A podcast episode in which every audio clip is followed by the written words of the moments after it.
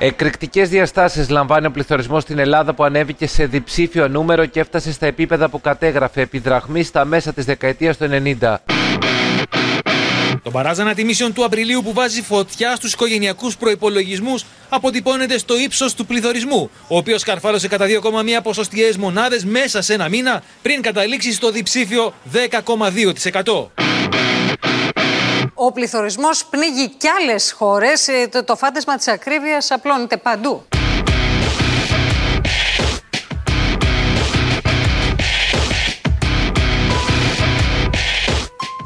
«28 χρόνια, δύο γενιές». Για δύο γενιές, ο πληθωρισμός δεν είχε ποτέ απασχολήσει τη δημόσια ζωή.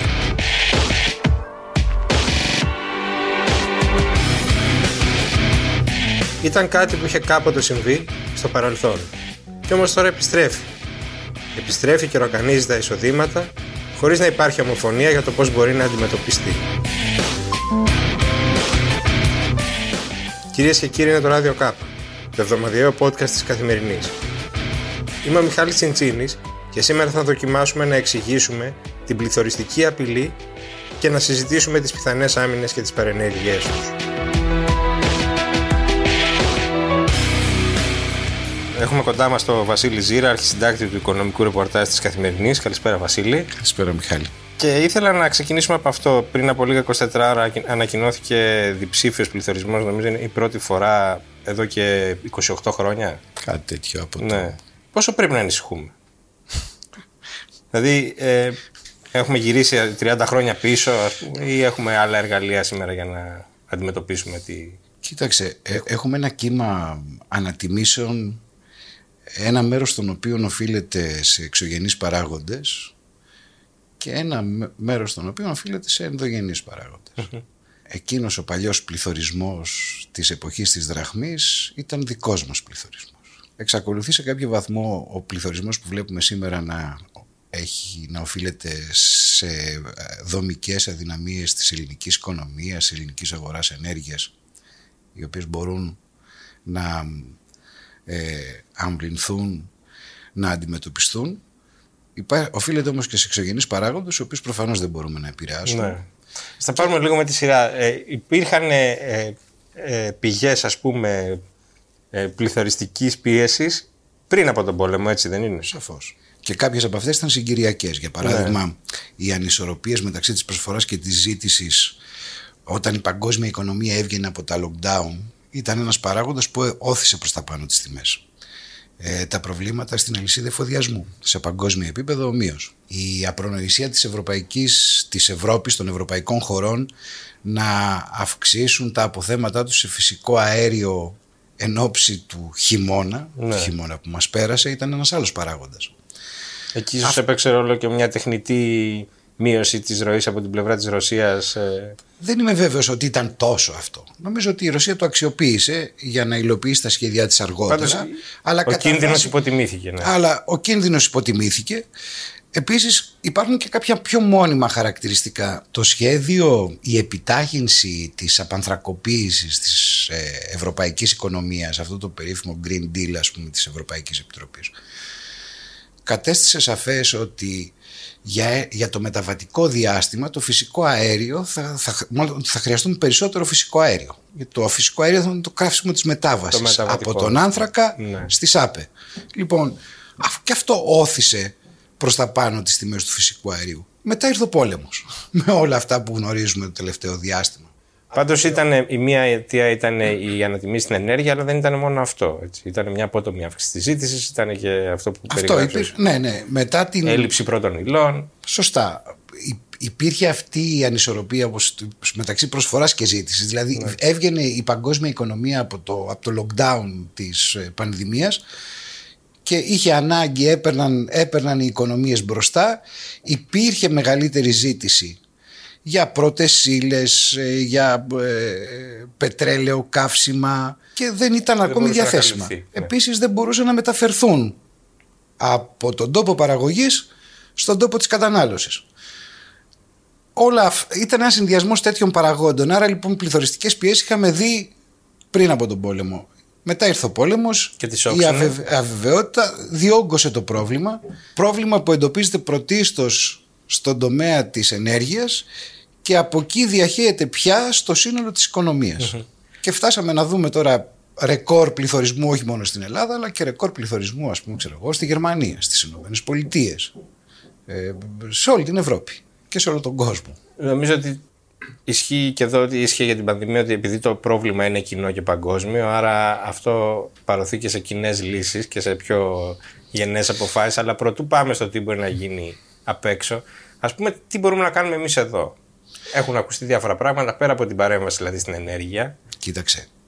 Τώρα Στις μπορείς, τιμές ενέργειας. Ωραία. Υπάρχουν πράγματα τα οποία καταρχάς για να αντιμετωπίσεις ένα τέτοιο εισαγόμενο πρόβλημα είναι δύσκολο με, Με εθνικά μέσα. Αυτό που μπορείς να κάνεις σε πρώτη φάση είναι στο μέτρο και σ- στο μέτρο του δυνατού να στηρίξεις αυτούς που πιέζονται περισσότερο, αυτούς που έχουν μεγαλύτερη ανάγκη. Ναι. Το ρωτάω γιατί υπάρχει αυτή η συζήτηση εδώ και από την αντιπολίτευση ότι θα μπορούσαμε ενδεχομένως να μειώσουμε και κάποιους φόρους.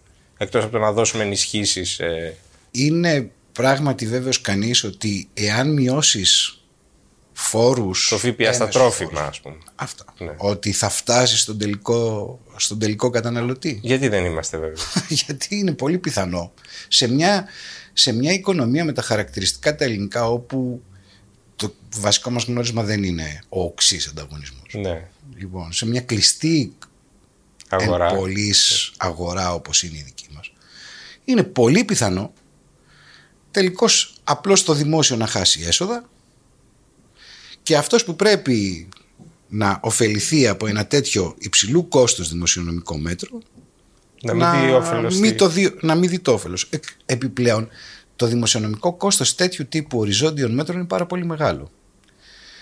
Μπορεί να το κάνει σήμερα. Α, επίσης υπάρχει ένας κανόνας ότι εύκολα μειώνεις ένα φόρο, δύσκολα τον αυξάνεις. Οπότε αυτό το. Οπότε της ακόμη και προσωρινής αν, μείωσης αν αυτό το, αυτό το, αυτή η ιστορία της προσωρινής μείωσης Πολιτικά είναι πολύ δύσκολο. εξαιρετικά δύσκολη να γίνει.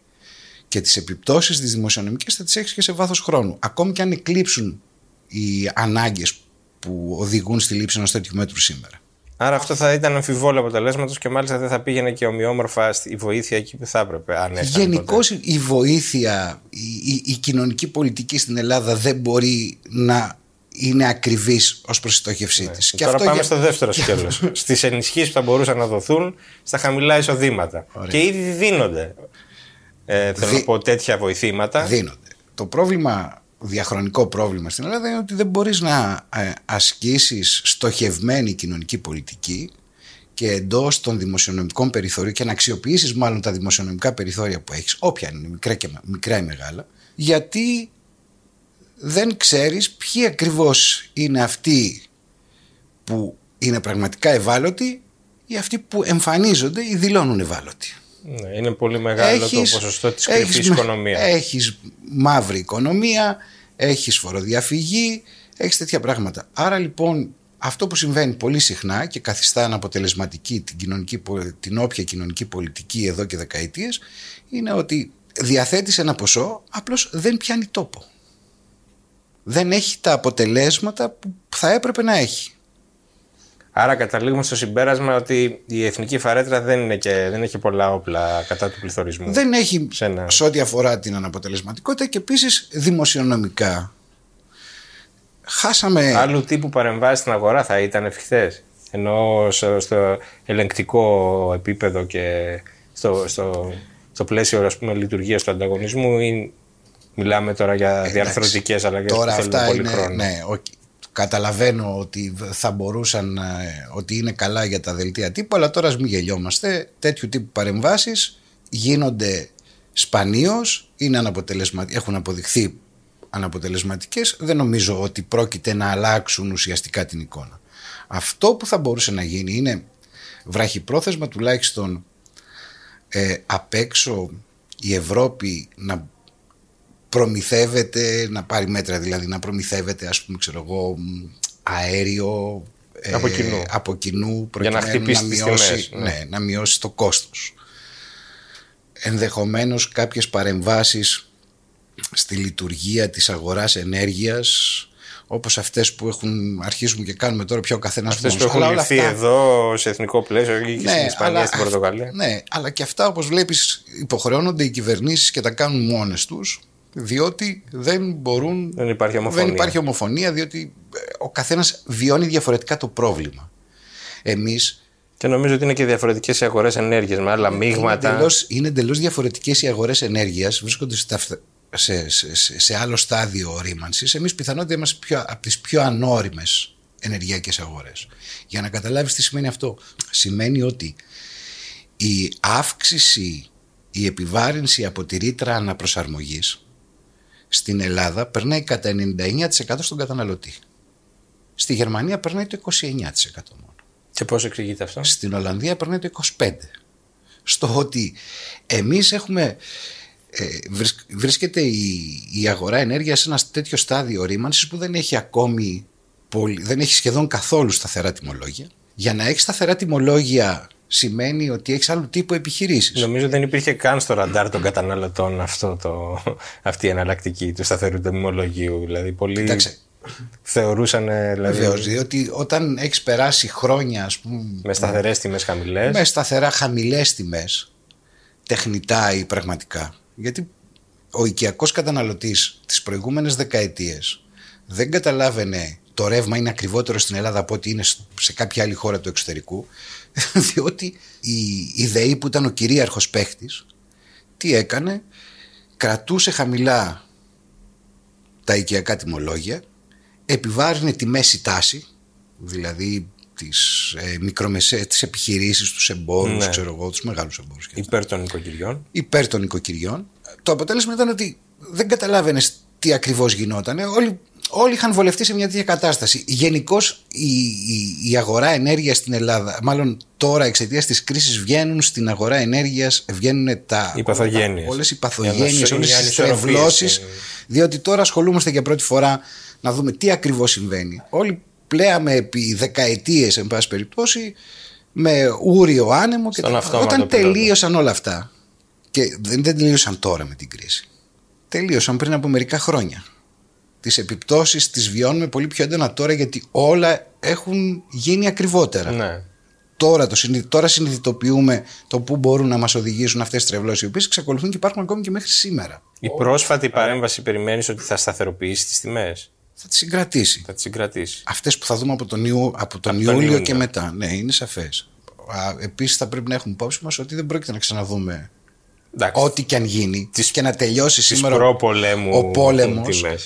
ναι, δεν πρόκειται να ξαναδούμε τιμές ενέργειας όπως αυτές που είχαμε το 20 ή το 21 ή το 19 Άρα μιλάμε για θα σταθεροποιηθούμε δηλαδή σε επίπεδα ε, η σε τάση επίπεδα- πληθωριστική δεν θα ανακοπεί. Ακόμη κι αν ο πόλεμος τελειώσει, θα ζήσουμε με τον πληθωρισμό για το επόμενο διάστημα. θα ζήσουμε με υψηλότερες τιμές αν εννοείς αυτό γιατί ο πληθωρισμός είναι μεταβολή είναι το επίπεδο τιμών Μπορεί Σωστό. να δούμε χαμηλότερο πληθωρισμό αλλά θα ζούμε με ένα επίπεδο τιμών υψηλότερο σε σχέση με αυτό που είχαμε πριν από τον πόλεμο για αρκετό διάστημα στο μέλλον. ναι.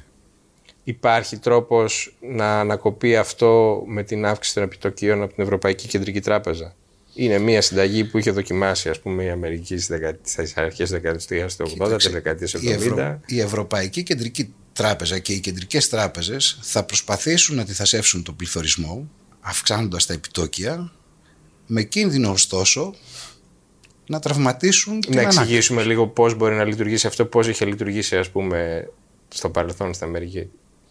Ότι έτσι ας πούμε Έτσι- κρυώνουμε την Έτσι, οικονομία. έτσι συμβαίνει, απλώς το είχαμε ξεχάσει για Αμερική. Περνώντας μέσα από πολλά χρόνια κρίσης, είχαμε ξεχάσει ότι οι, οι κεντρικές τράπεζες δεν μειώνουν μόνο το κόστος χρήματος, το αυξάνουν κιόλας. Ε, όταν κάνεις ακριβότερο το χρήμα, σταματάς την, ε, Τη ζήτηση. τη θα- ζήτηση, είτε αφορά επενδύσεις, είτε Άρα πιέζεις έτσι τις τιμές. Αλλά αυτό έχει μια σειρά άρα- από παρενέργειες. Έτσι δεν είναι; Εντάξει, προφανώς. Ε, Το πρόβλημα τώρα είναι ότι εδώ δεν έχεις... ε, ε, Οι πληθωριστικές πιέσεις εδώ δεν δημιουργούνται εξαιτίας της ζήτησης. Δηλαδή δεν έχει υπερθερμανθεί η οικονομία και προσπαθούν όλοι να τη συγκρατήσουν. Έχεις προβλήματα στην προσφορά. Ναι. Και Άρα μπορεί και να μην αποδώσει το μέτρο της αύξησης των επιτοκίων. θα πρέπει να είναι πάρα πολύ προσεκτικές. Σε κάθε περίπτωση είναι υποχρεωμένες να κάνουν και αυτές ό,τι μπορούν να συσφίξουν την νομισματική πολιτική, να συγκρατήσουν αυτό, αυτό το πληθωριστικό κύμα που έρχεται. Δεν είναι εύκολη άσκηση και δεν είναι εύκολη άσκηση γιατί ερχόμαστε μετά από μια πολύ πολύ μακρά περίοδο πολύ χαλαρής νομισματικής πολιτικής. Η, η παγκόσμια οικονομία και η δική μας που είναι εύκολη στο να κακομαθαίνει έρχεται μετά από μια πολύ μεγάλη Έχει περίοδο πια άφθονης, Αναπτύξει μια άλλη κουλτούρα. άφθονης, δηλαδή. άφθονης και πάμφθινης ρευστότητας. Ζούσαμε, λειτουργούσαμε τόσα χρόνια, ας πούμε, ξέρω, όλη, όλη η παγκόσμια οικονομία. Πολύ φθηνό χρήμα, με τζάμπα χρήμα στην πραγματικότητα. Οι κεντρικές τράπεζες εδώ και πολλά χρόνια τυπώνουν και ρίχνουν στην αγορά χρήμα. Αυτό κάνουν. Για να στηρίξουν την ε, οικονομική δραστηριότητα. Να ξεπεράσουν οι οικονομίες τα προβλήματα που δημιουργούσε, η κρίση χρέους παλιότερα, η πανδημία στη συνέχεια κτλ. Έχει ρονταριστεί η παγκόσμια οικονομία να λειτουργεί αυτή τη στιγμή, έχει συνηθίσει να λειτουργεί με πάρα πολύ και φθηνό χρήμα. Θα πρέπει να προσαρμοστεί. Προφανώς οι, Ευρωπα... οι κεντρικές τράπεζες λαμβάνουν υπόψη τους και αυτόν τον παράγοντα. Αλλά δεν θα είναι μια ε, εύκολη άσκηση. Υπάρχει μια ειδική συζήτηση τι θα σήμαινε για την Ελλάδα η αύξηση των επιτοκίων. Δηλαδή για μια χώρα που εξακολουθεί να έχει το υψηλότερο δημόσιο χρέος στην Ευρωζώνη, θα δυσκόλευε το δανεισμό της. Σίγουρα θα τον δυσκόλευε, αλλά. Αναμφισβήτητα, βεβαίως δεν είναι, η- η Ελλάδα δεν είναι η χειρότερη περίπτωση στην Ευρώπη αυτή τη στιγμη Η Ελλάδα έχει την ιδιομορφία Ότι έχει φιλικό χρέος. ότι έχει, ότι έχει ένα χρέος το οποίο δεν, δεν διαπραγματεύεται στην αγορά. Έχει ένα χρέος το οποίο το κρατάνε Θεσμ- οι, οι θεσμοί, ευρωπαϊκοί ας πούμε, θεσμοί ναι. με συγκεκριμένους όρους. Άρα λοιπόν... Ε, α, και επίσης έχει και ένα προφίλ ιδιαίτερα ελκυστικό. Είναι, έχει πολλά χρόνια μπροστά του για να οριμάσει, να φτάσει στο σημείο να λύγει και να θέλει αναχρηματοδότηση.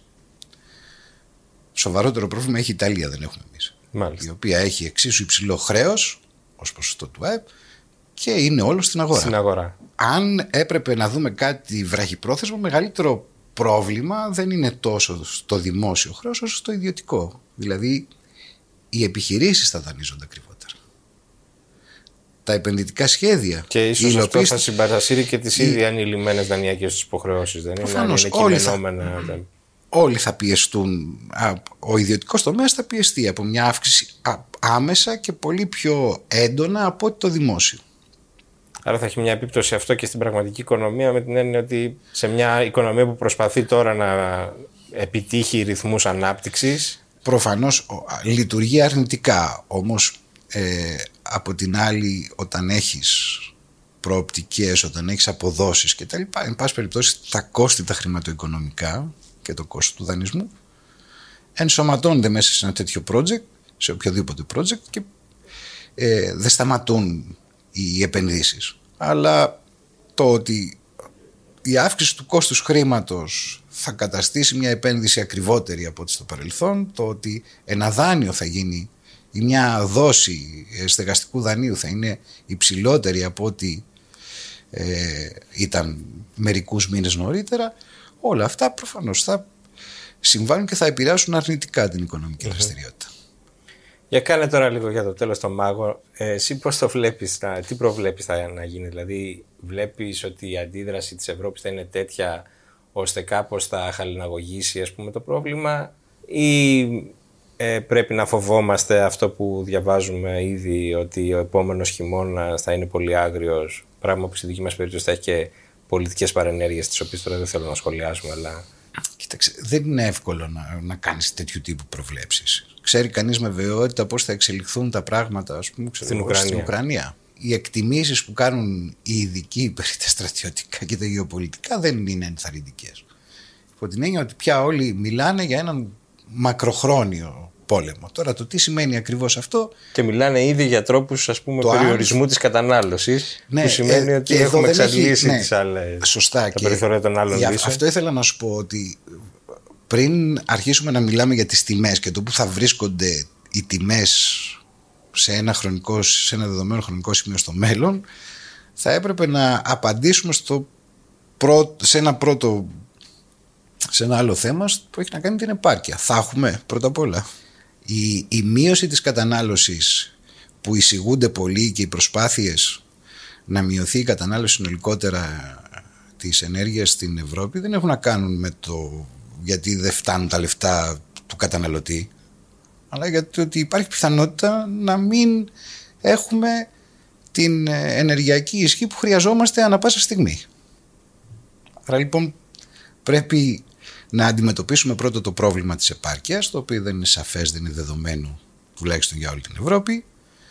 Πρέπει να αποκατασταθεί δηλαδή μια ροή αερίου προς τις ευρωπαϊκές χώρες οι οποίες σίγουρα θα είναι ακριβότεροι από το ρωσικό αέριο. Αλλά τουλάχιστον δεν θα υπάρχει ανασφάλεια. Αλλά τουλάχιστον δεν θα είμαστε με το σπαρματσετο Και μετά θα δούμε το θέμα των τιμών. Είναι βέβαιο ότι φθηνό αέριο στα επίπεδα που παίρναμε από τη Ρωσία δεν θα έχουμε. Μιλάμε... Θα έχουμε ακριβότερες ενέργειες. Ακόμη και στο καλό σενάριο, δηλαδή μιλάμε για μια νέα εποχή. Ναι, την οποία την περνάμε σε βραχή χρονικό διάστημα με πολύ, οξύτερα, με πολύ οξύτερα προβλήματα θα την περνούσαμε όμως. Δηλαδή η μετάβαση από μια οικονομία που βασιζόταν πρωτίστως για τις ενεργειακές ανάγκες στα ορυκτά καύσιμα σε μια πράσινη οικονομία προφανώς θα γινόταν πολύ ομαλότερα αν δεν είχαμε αυτά τα πράγματα θα επιταχυνθεί τώρα αναγκαστικά σε δύσκολες συνθήκες με δύσκολους όρους αλλά θα γίνει Μπορεί να έχει ένα περιβαλλοντικό όφελος τουλάχιστον αυτή η κακουχία, ας το ελπίσουμε. Βασίλειο, ευχαριστώ πολύ για τη συζήτηση. Ευχαριστώ εγώ.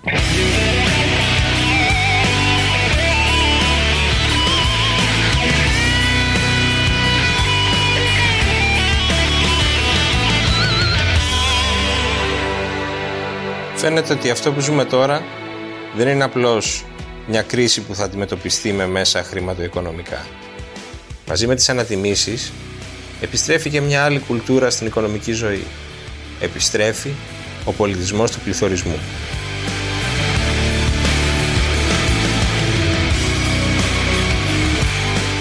Αυτά για σήμερα. Το ράδιο Κάπα θα είναι μαζί σας την επόμενη Παρασκευή. Στείλτε μας σχόλια και προτάσεις στο radio